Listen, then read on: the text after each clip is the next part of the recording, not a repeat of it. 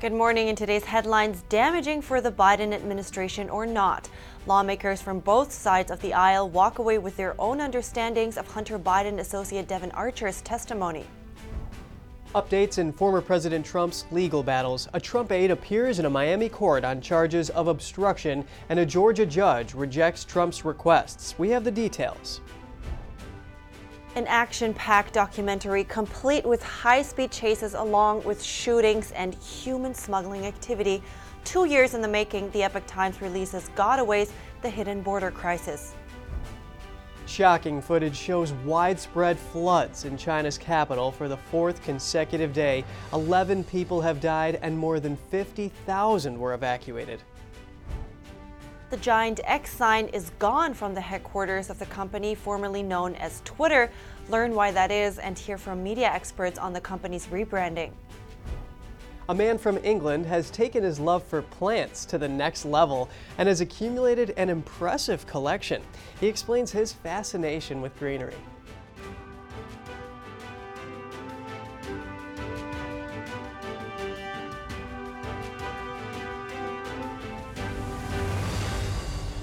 Good morning. Welcome to NTD. I'm Kevin Hogan. Good morning, everyone. I'm Evelyn Lee. Today is Tuesday, August 1st. And on Archer's testimony, President Biden has said, I have never spoken with my son about his overseas business dealings. Right, so it's interesting how the White House line has changed over that. Yeah, exactly, yeah, saying that the president was never in business with his son. Yeah, but also that um, Hunter and his partners never talked business. Yeah, the only that they were giving the illusion of access by having his VP dad on the phone. So we're going to break down the description of President Biden's conversations with his son Hunter's business associates, which is now in the spotlight. NTD's Daniel Monahan has more on the testimony of Hunter Biden associate Devon Archer before House Oversight Committee members. Members of the House panel sought more information in an ongoing investigation into the Biden family business dealings. Democrats and Republicans had diverging views after Devon Archer's testimony. Republicans talked it up, suggesting key new evidence in the probe had been uncovered, while Democrats said it was much ado about nothing. Representative James Comer reacted on Fox News. Well, every day this bribery scandal becomes more credible. Comer said Archer's testimony confirmed that Joe Biden was on the phone over 20 times with people, including Burisma executives. Meanwhile, the lawmaker says Biden lied about ever talking to such people. He also said that Hunter Biden was under immense pressure while they both served on the Burisma board to call Washington, D.C. immediately and try to get Shokin fired. Shokin was the Ukrainian prosecutor investigating Burisma. Biden later claimed to have threatened to withhold foreign aid from Ukraine if he wasn't fired. I looked, I said, I'm leaving in six hours. If the prosecutor's not fired, you're not getting the money. However, former senior director for European affairs on the National Security Council, Charlie Kupchan, disagrees with that implication. He said Biden's pressuring to have Shokin fired was part of normal anti corruption efforts, and that the then vice president was acting alongside European allies. Representative Dan Goldman downplayed what he called Biden's casual conversation with his son's business associates. He said 20 times over the course of a 10 year relationship was about two calls a year, and that Hunter, a son who talked to his dad every day, would just put his dad on speakerphone with whoever was at dinner. There was no indication that he had any idea who was at dinner. Goldman says the president's comments amounted to little more than greetings and small talk and said Archer was clear that such discussions never touched on business dealings. Goldman called on Representative Comer to release the transcript of Archer's testimony, which he believes showed Joe Biden had nothing to do with Hunter Biden's business dealings. Representative Andy Biggs conceded that the conversations between President Biden and Hunter Biden's business associates were largely pleasantries, but says they were still more significant than Goldman had suggested adding that merely by giving a greeting, then Vice President Biden had given more weight to his son's business ventures. In related news, top Republican leaders are probing the Department of Justice for answers about what they call the sweetheart deal given to Hunter Biden by the agency. In 2018, the IRS began an investigation into Hunter Biden, ultimately recommending three felony tax charges. However, prosecutors instead offered Hunter Biden a deal that Republicans decried as a slap on the wrist. But the judge in the case pushed back on the deal. as it allegedly would have offered the first son nearly unlimited immunity from other tax, drug, or firearm charges committed between 2014 and 2019. Daniel Monahan, NTD News. Continuing with Devon Archer's testimony, NTD spoke with Dr. Stephen J. Allen, a journalist with 45 years' experience, about the case. So uh, you have Hunter Biden, close friend and associate Devon Archer being deposed by the House Oversight Committee today. What do you think, uh, Dr. Allen, that they're looking for? Oh, they, they want all the, the little details that uh, make their case. There was this scheme that the Biden family uh, supported itself off of payoffs from foreign people, uh, particularly Ukrainian organized crime and the Chinese Communist Party and people like that. And now they're looking for all the details so that they can prove it because obviously people on the other side are going to be skeptical. That's understandable. Um, so they have to find proof. Devon Archer confirmed that uh, the President of the United States, as Vice President, I'm assuming, um, did get on phone calls with um, Hunter and Hunter's business associates at least 20 times. Is reasonable inference enough to hold any weight? Well, there's a thing called consciousness of guilt, uh, and that is if you're, uh, you know, if you're running down the street from uh, uh the alarm going off when the bank has been robbed, uh, then that's a, a, good indication. Maybe you're the guy that did it. That's at least part of the evidence. In this case, what were they hiding? Joe Biden said repeatedly that he didn't have that discussion with with his son. He didn't even know what his son's business dealings were, which was always strange. His son riding on the plane with him to China and things like that. But um, I mean, during the debate, Biden said that he didn't know anything about what his son was up to. They recently changed that to he wasn't in business with his son. Uh, the White House spokesman did. So the question is, why do they keep changing their story, and what are they trying to hide? What you just saw were some updates from Capitol Report. You can see the full version on their show. Next, a quick update on former President Trump's legal battles. A second Trump employee accused of conspiring to obstruct justice in the classified documents case appeared in court yesterday. And a Georgia judge rejected Trump's bid to quash an investigation into if he illegally interfered with the state's 2020 election. NTD's Jeremy Sandberg tells us more. Carlos de Oliveira, the property manager of Trump's Mar-a-Lago estate, made his first court appearance on Monday in Miami, Florida. De Oliveira is accused of trying to delete security camera footage and lying to investigators in the classified documents probe.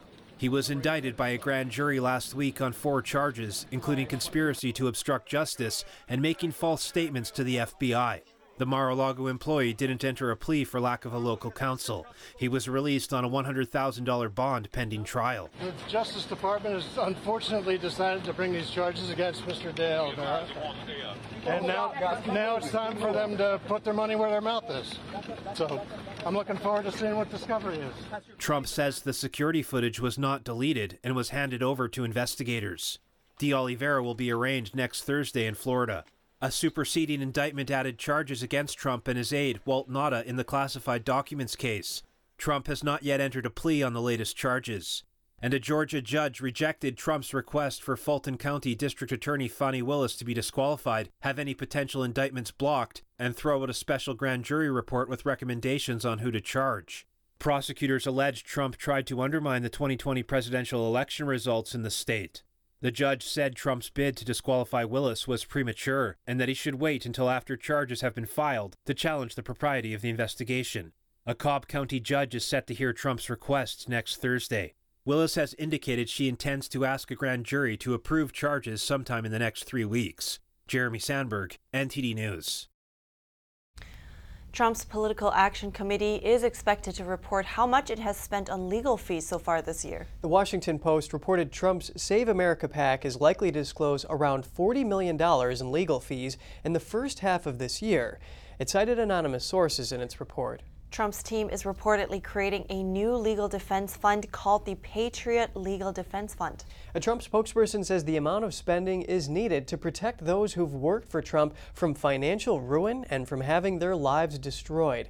He called it unlawful harassment from a weaponized Justice Department. And coming up, the Biden administration has rejected a Trump plan to relocate U.S. Space Command headquarters, but a senator from Alabama says the fight is not over. And with the Army struggling to meet the recruitment goal, we speak to one former captain to hear his take on the situation. That and more after the break.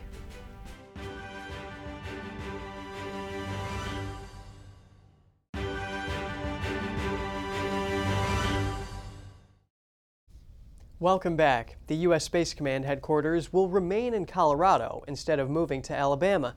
President Biden yesterday rejected former President Trump's proposal to relocate the combatant command.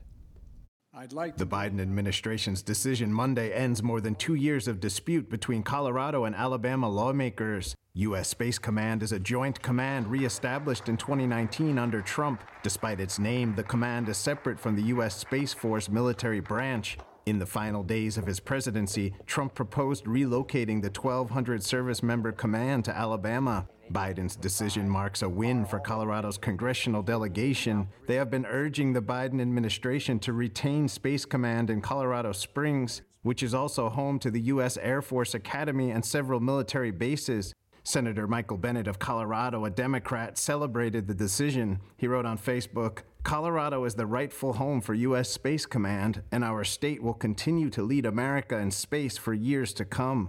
Meanwhile, Republican Senator Tommy Tuberville of Alabama called the decision a disastrous choice. He said in a statement, I will continue to fight this as long as it takes to bring Space Command where it would be best served Huntsville, Alabama. The decision to keep the headquarters in Colorado was in contrast to the recommendations of the Air Force leadership, according to a report from the Government Accountability Office last year. The Air Force studied the issue at length and determined Huntsville, Alabama was the strongest candidate location. How much confidence do you have in the U.S. military? Gallup asked Americans that question in June and shared the results yesterday. Pollsters found that around 40% of U.S. adults have very little or some confidence in the armed forces. That's the lowest it's been since 1997. The biggest drop in support was seen in those identifying as Republican, followed by independent voters. Democrats' confidence also dropped this year after a rise when President Biden took office. Despite the decline, the military remains one of the most trusted institutions in the country, second only to small businesses. Meanwhile, the Army, Navy, and Air Force have all struggled recently to meet their recruiting goals. And there is one former military commander who says a big reason why they are not able to meet those goals is because of the politicized environment in the Army. I got his take on things. Rather than um, share my views, I thought I would call a military veteran this morning who's also a parent and a grandparent and anticipating this question, I wanted to hear it from a veteran myself this morning and relate that to the American people.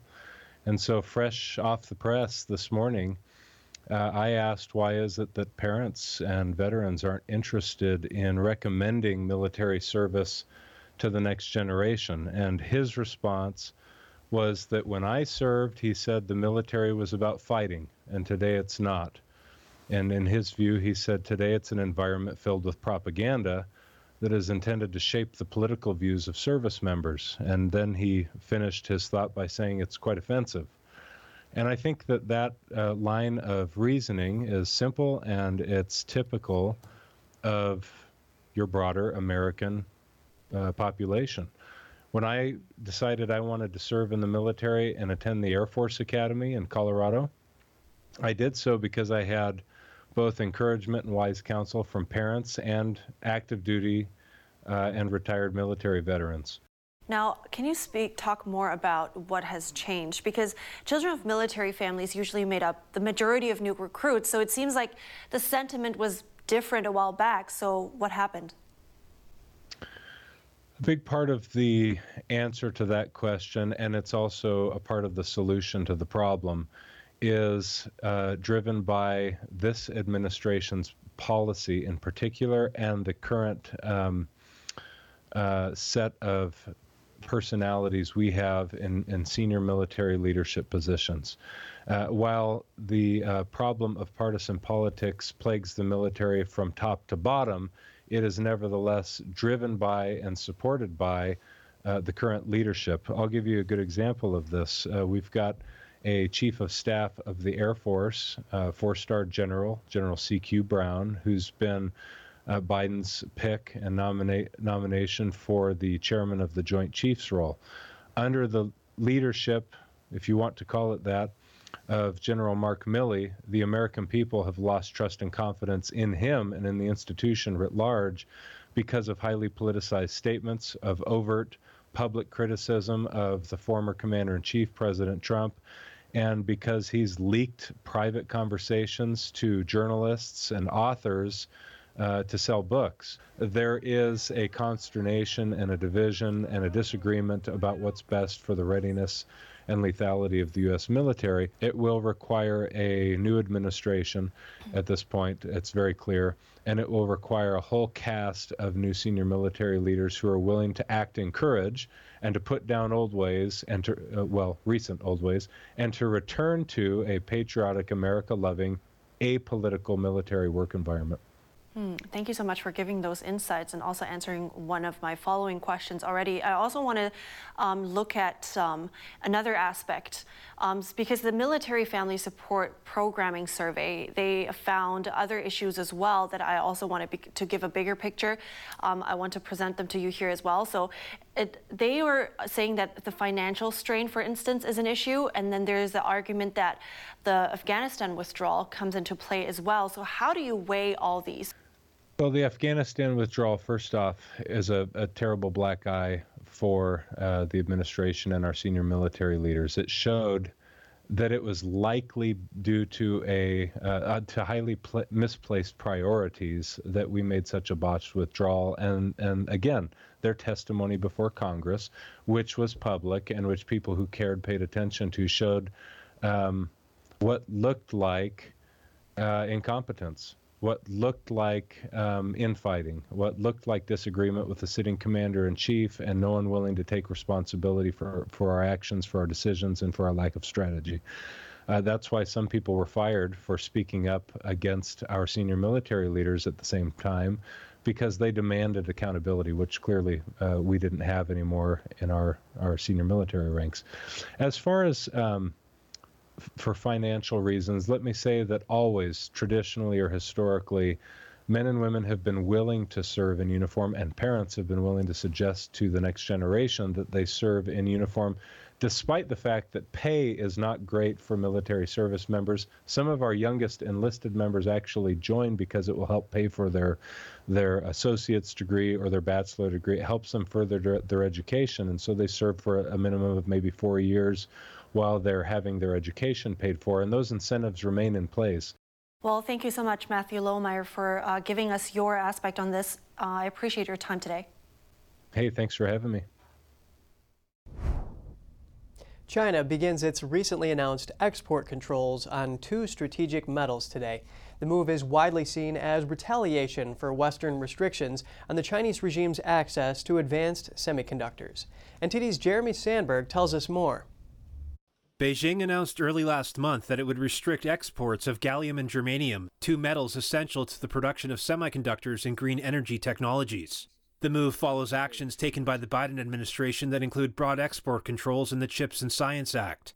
Japan, South Korea, and the Netherlands also reached an agreement with the U.S. to limit China's access to materials used in advanced computer chips. Germanium is used in solar panels, electric vehicles, and batteries. Gallium is one of the components used in semiconductors for mobile phones, 5G systems, LEDs, and other electronics.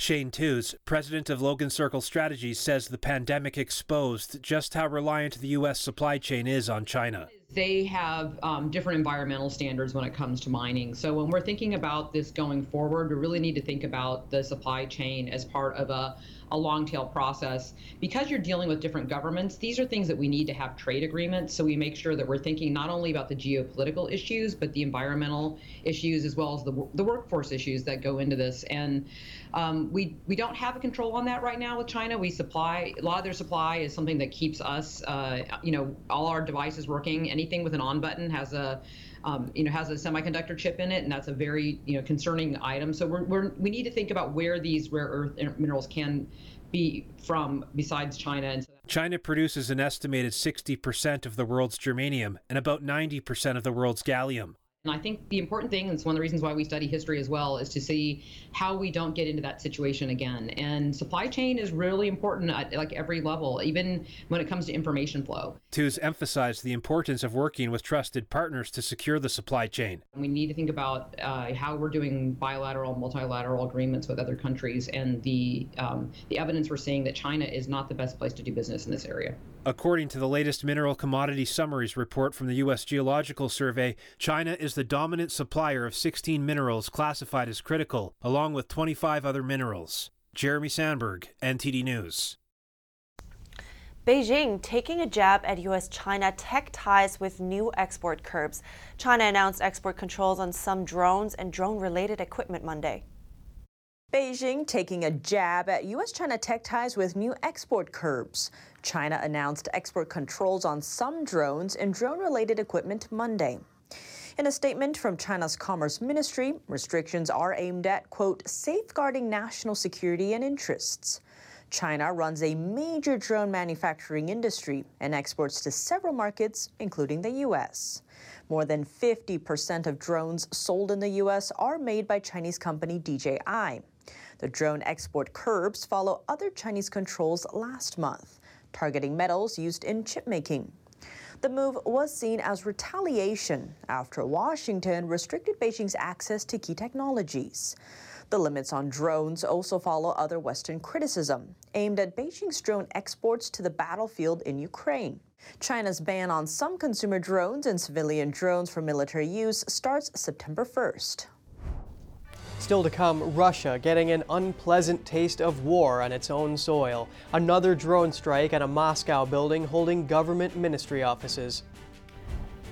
And 11 people have died in Beijing as heavy rains stretched into a fourth day, turning roads into rivers. We have more on the devastating aftermath of Typhoon Doksuri.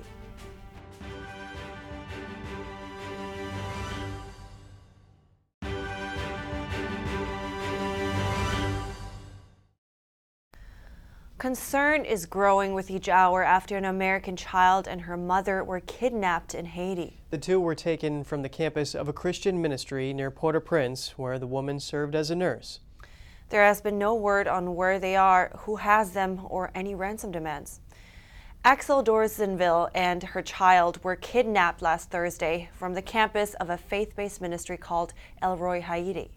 On the same day they were taken, the U.S. ordered all non emergency staff to leave Haiti. It also warned that all Americans should leave due to the risk of kidnapping. Increasing gang violence adds to the urgency of the situation. Here's Secretary of State Antony Blinken. We have very deep concern for the situation there, particularly with uh, regard to violence and the activities of, uh, of the gangs. The U.S. State Department has confirmed they are working with government partners and Haitian authorities to find Alix and her child and bring them back safely. And over to Russia, a Moscow building with government ministry offices was struck by a drone for the second time in three days on Tuesday. Russia called it an attempted Ukrainian terrorist attack. Ukrainian presidential advisor said Moscow should expect more drone attacks and more war. The building is known as the IQ Quarter, which houses the Ministry of Economic Development, the Digital Ministry, and the Ministry of Industry and Trade. Moscow has come under repeated drone attacks since early May when two drones were fired at the roof of a building in the Kremlin complex. The incidents have not caused casualties or major damage, but have provoked widespread unease. Ukrainian President Volodymyr Zelensky reacted after the first attack happened.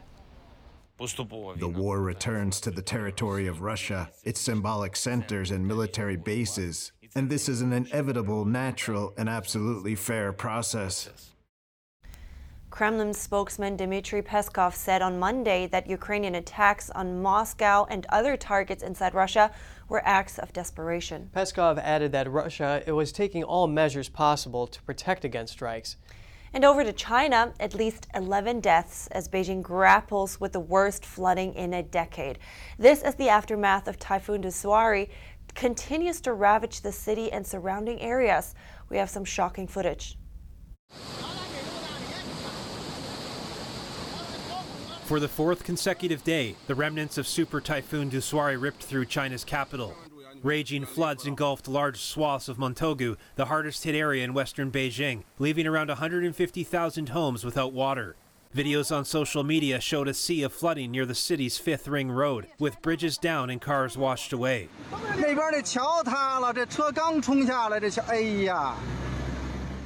Another video captured brownish floodwaters gushing down the main streets and pouring into residential areas.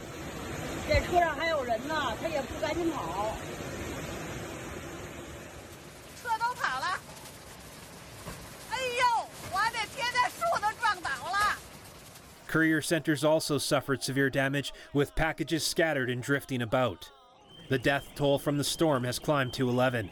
According to state media, another 27 people are still missing. More than 50,000 residents were evacuated.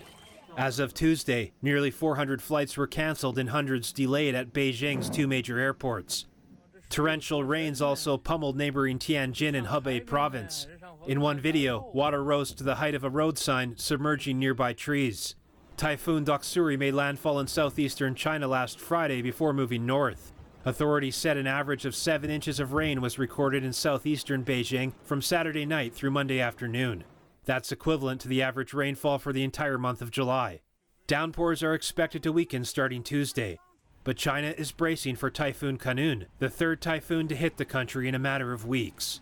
It's expected to enter the East China Sea on Wednesday. And now to some short headlines around the world. An Afghan branch of the ISIS terrorist group yesterday claimed responsibility for a suicide bombing in Pakistan. It killed at least 54 people at a pro Taliban party's election rally. It was one of the region's worst attacks in recent years.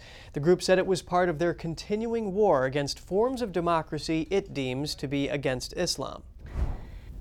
In British Columbia, huge wildfires that crossed over from Washington state were pushed back from the town of Osoyoos. That was after firefighting efforts and shifting winds. Late Saturday, an evacuation order for the tourist hotspot and its surrounding district was issued after the fire threatened thousands of properties. A UK regulator has shut down three law firms for allegedly offering fake asylum claims for cash. Last month, the Daily Mail reported how multiple lawyers agreed to help an undercover reporter posing as an economic migrant submit a phony application in exchange for thousands of dollars. One lawyer asked for over $12,000 to invent a horrific backstory to use in the asylum application. UNESCO experts have recommended that Venice and its lagoon be added to the, its list of World Heritage in danger. The UN agency says Italy is not doing enough to protect the city from the impact of sea level rise, overdevelopment, and mass tourism. It accuses authorities of lacking an overall strateg- strategic vision. The Pakistan attack really just makes it clear how the security issues that they face. Oh, absolutely. Yeah. Well, considering that there's these two rival militant groups that are perpetuating violence and they're trying to boost their recruitment and trying to gain attention. Mm, yeah. And still to come, the man who drove into a large group of migrant workers has turned himself into police. He says he accidentally sped up. And exclusive footage and interviews with ranchers and officers, the Epoch Times reveals the border crisis in ways you may not have seen before in the documentary Gotaways.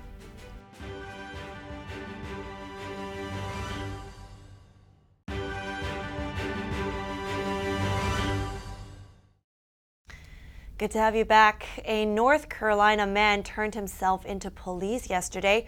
He drove his car into a group of migrant workers the day before. Police in Lincolnton, North Carolina have charged Daniel Gonzalez with felony hit and run.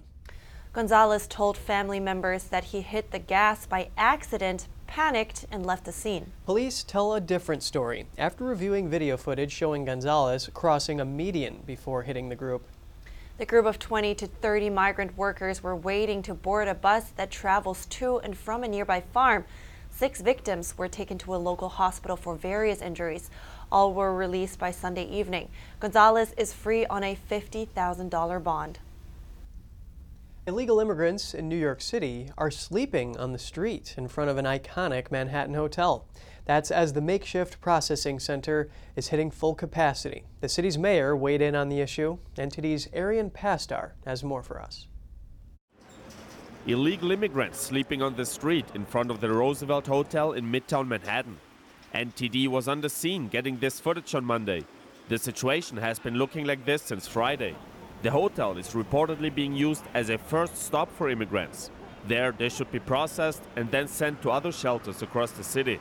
However, New York City Mayor Eric Adams last month already said We have no more room in the city, and we need help for the federal government. People reportedly wait in this line for 24 to 48 hours before being processed. However, some say they've been waiting for five to six days. On Monday, Adams commented on the situation. He partly blamed border states who are sending buses to the Big Apple and the federal government for not supporting the city more and not making policy changes. Eventually, this was going to come to a neighborhood near you, and it is. Uh, you know, you know, 91,000 people. We need to allow people to work. There's nothing more anti-American than you can't work. We need to control the border. We need to call a state of emergency, and we need to properly fund this national crisis. Last month, Adams announced that adult illegal immigrants can only stay in city shelters for up to 60 days from now on. After that, they have to find alternative housing. Now, over the past few days, they endured strong heat and rain for hours.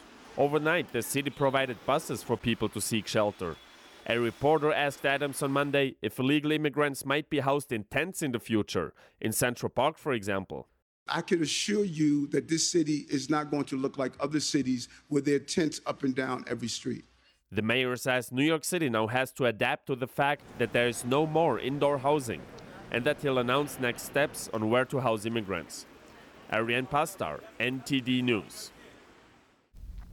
The Epoch Times has published a new documentary. It's about the border crisis, and it took two years to make. It contains exclusive footage and interviews with officers and ranchers in border counties. I spoke with the maker. Take a look. Joining me now is Kay Rubacek, the producer of the Epoch Times documentary Gotaways The Hidden Border Crisis. It's great to have you with us, Kay. Thanks for having me, Kevin. What can viewers expect to learn by watching the documentary Gotaways? We made this documentary so that we can take you there. Because the first time when I saw the border up close, right there in front of me, it was unlike anything I could have ever imagined. That's what I've been told, but I still didn't believe it until I saw it. But all Americans can't necessarily go to the border and see what's really going on. This movie takes you front row seat to experience that and really understand the issue. Were there any challenges in the filming of this documentary? Oh, you bet. There, there always are with any documentary, but this one in particular, our director, Charlotte Cuthbertson, has been stationed on the border for two years. This movie includes uh, high speed car chases, gun. gun shooting, gun um, uh, arrests, arrests of Americans traveling to the border to participate in human smuggling, not realizing that they're probably bringing criminals into the country. My goodness, the amount of accidents, car accidents, more than 200 hours. Charlotte was riding with sheriffs and deputy sheriffs and other authorities on the border to document this movie. The makers had to go to great lengths to get this story out. Are there any other documentaries that paint such a detailed picture as this one? No, we're all getting generally like kind of border fatigue. Everyone says, Oh, I know about the border issue. I know migration they're calling it migration, but this is illegal immigration. People are, are, fatigued saying they know all about it, they want things to change. But this documentary, Gotaways, brings a whole new perspective that no other media have covered. We've called it the hidden border crisis because you see the human smuggling that Americans are participating in and the gotaways, the people that you do not see on other media because it's very hard to capture them on camera. And that's what we've gone to great lengths to do for this movie movie. What motivated the making of this documentary? It, was really the director, Charlotte Cuthbertson, who knew that this was a, a, a, big issue two years ago, and she started documenting it. I was very fortunate to go and report with her on the border, and she told me what to look out for and at the time it was very hard to imagine. But it, in the middle of the night, we were seeing cartel members right in front of our cameras bringing women and children over. Border authorities were there.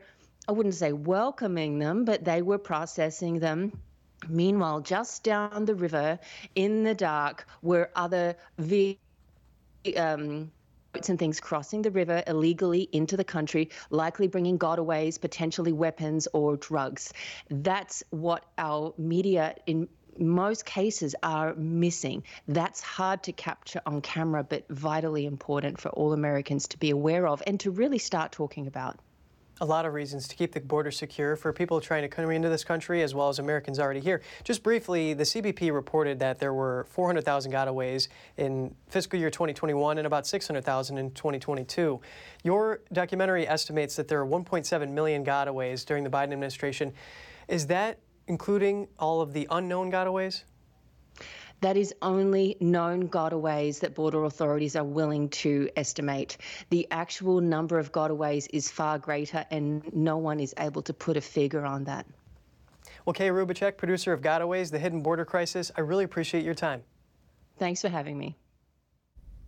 It was a great interview with Kay, and Charlotte Cuthbertson is the senior border security correspondent for the Epoch Times who did the reporting. She moved down to a small border county in Texas in 2021 and spent hundreds of hours with sheriffs, lawyers, school officials, border agents, and EMS directors. Definitely a must see. You can watch the documentary on EpochTV and NTD.com. More coverage for you coming up. The giant X sign is gone from the headquarters of the company formerly known as Twitter. Learn why that is and hear what media experts say about the company's new brand when we come back.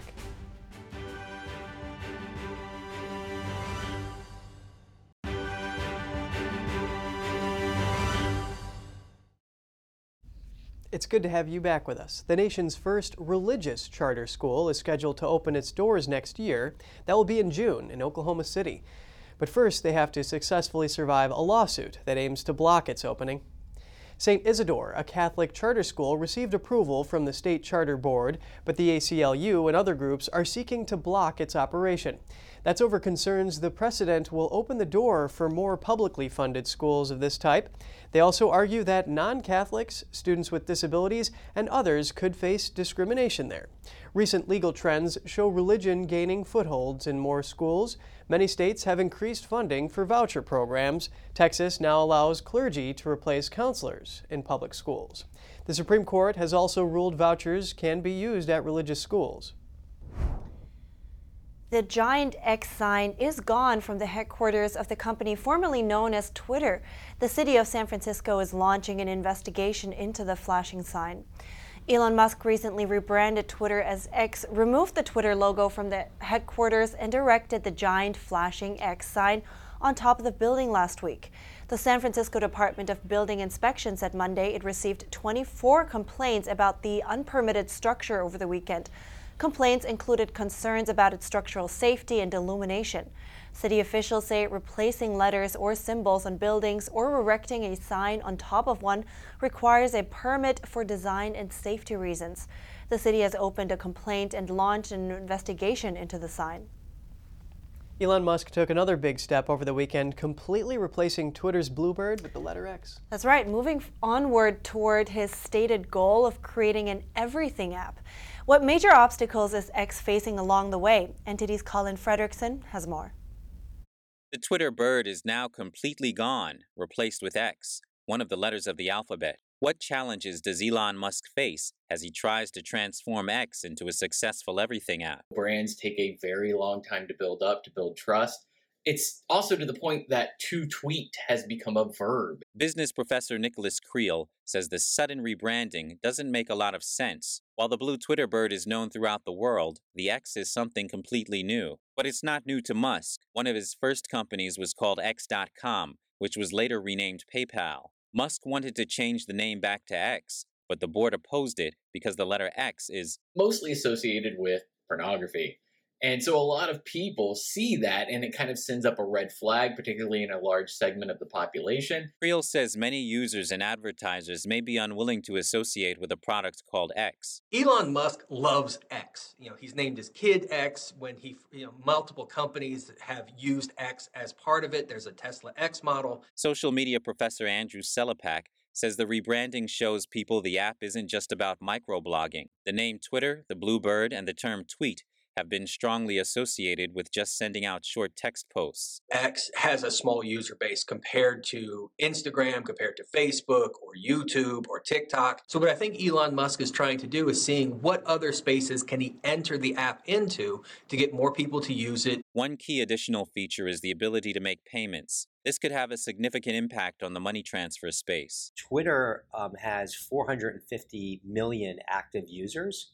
So I think very quickly, um, if you were to offer payments, um, one, it can be a huge revenue driver. Joe Camberato is the CEO of fintech firm National Business Capital and has experience with payment apps. He says adding a money transfer feature is a big opportunity for X. Twitter's massive worldwide user base means many would have immediate access to the app, and they wouldn't have to go through a bank to send money internationally. This feature could also leverage the social aspect of X, making transferring money more of a social experience. Colin Fredericson, NTD News. So many obstacles to that rebranding. It's quite the undertaking. Yeah, we'll see where all those goals to create a so called everything app end up. And just ahead, a man from England has taken his love for plants to the next level and has accumulated an impressive collection. He explains his fascination with greenery after the break.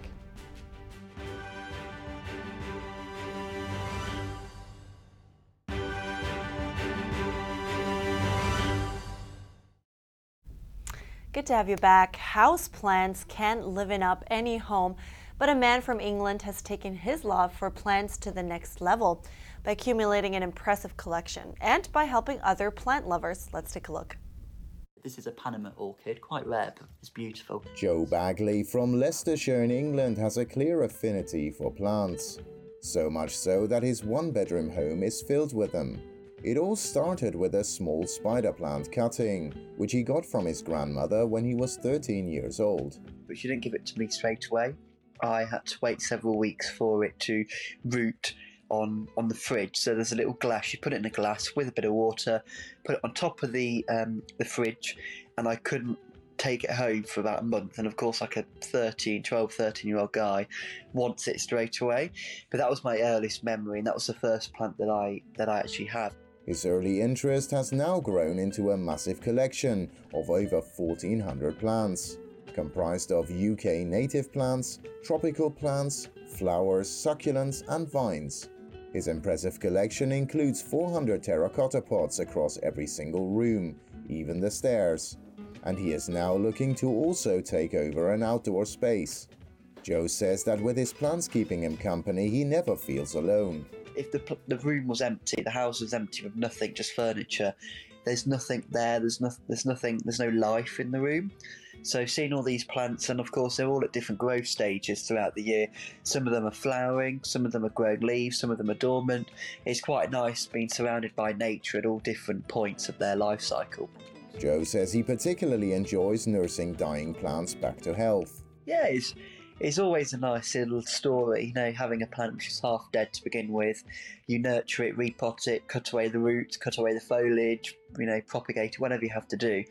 To see it from that first day when you first got it, when it was looking decrepit and awful and almost dead, to now seeing it full of leaves, happy again, is really good. And having that photo of the before and after is brilliant. Through his website, he now helps other plant lovers by explaining the basics, such as controlling the plant's environment, moisture and humidity levels, and the right type of feed. He also sells potting mixtures and organic feed. Joe says in the future he would like to write a book about his experience with plants, and perhaps even own his own little plant shop. That really does look like a lot of upkeep. Oh, yeah. 1,400 plants. That's a lot. A lot of watering. Oh, for sure. And you know, I used to have some microgreens, actually, some edible houseplants. Mm. Yeah. Yeah, I might check out his website because I have one plant that doesn't look so good. And how about that moon this morning? Oh, yeah, that's right. Good point. This month, there will be two supermoons peaking. One of them today around 2 p.m. Eastern Time. It will be visible in Europe, the UK, Africa, and the Middle East. Those in the US will be able to see it during the evening. This one is also called the sturgeon moon, as it occurs around the time when indigenous populations historically found it easy to catch sturgeon fish in the Great Lakes.